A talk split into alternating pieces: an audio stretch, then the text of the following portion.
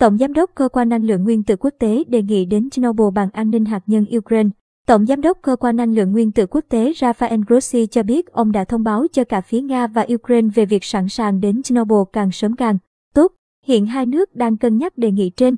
Tổng Giám đốc Cơ quan Năng lượng Nguyên tử Quốc tế, Cơ quan Năng lượng Nguyên tử Quốc tế Rafael Grossi, ngày 4 tháng 3 đã đề nghị đến Chernobyl để đối thoại với Nga và Ukraine về việc đảm bảo an ninh cho các cơ sở hạt nhân của Ukraine. Động thái trên được đưa ra vài giờ sau khi xảy ra vụ hỏa hoạn. Ở tòa nhà 5 tầng được dùng làm cơ sở đào tạo tại nhà máy điện hạt nhân Zaporizhia, một trong những nhà máy điện lớn nhất châu Âu. Phát biểu với báo giới, ông Grossi cho biết ông đã thông báo cho cả phía Nga và Ukraine về việc sẵn sàng đến Chernobyl càng sớm càng tốt. Hiện hai nước đang cân nhắc đề nghị trên.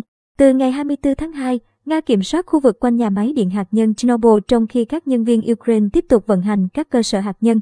Nhà máy là nơi xảy ra thảm họa hạt nhân Chernobyl năm 1986, cách thủ đô Kiev khoảng 100 km về phía bắc. Theo Tổng Giám đốc Cơ quan Năng lượng Nguyên tử Quốc tế, mục đích của chuyến thăm này là nhằm thảo luận với Nga và Ukraine về một khuôn khổ bảo đảm an ninh và hoạt động của các cơ sở hạt nhân của Ukraine. Chuyến đi sẽ diễn ra sau khi ông trở về từ Tehran ngày 5 tháng 3.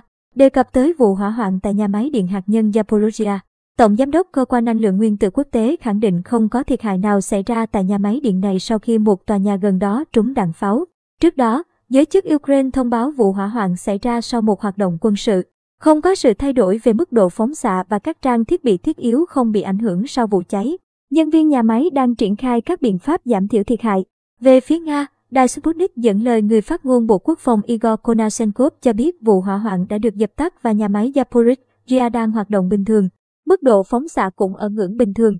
Cũng theo quan chức này, có vẻ như Kiev đã có những động thái nhằm cáo buộc Moscow gây ra nguồn ô nhiễm phóng xạ tại nhà máy điện hạt nhân Zaporizhia.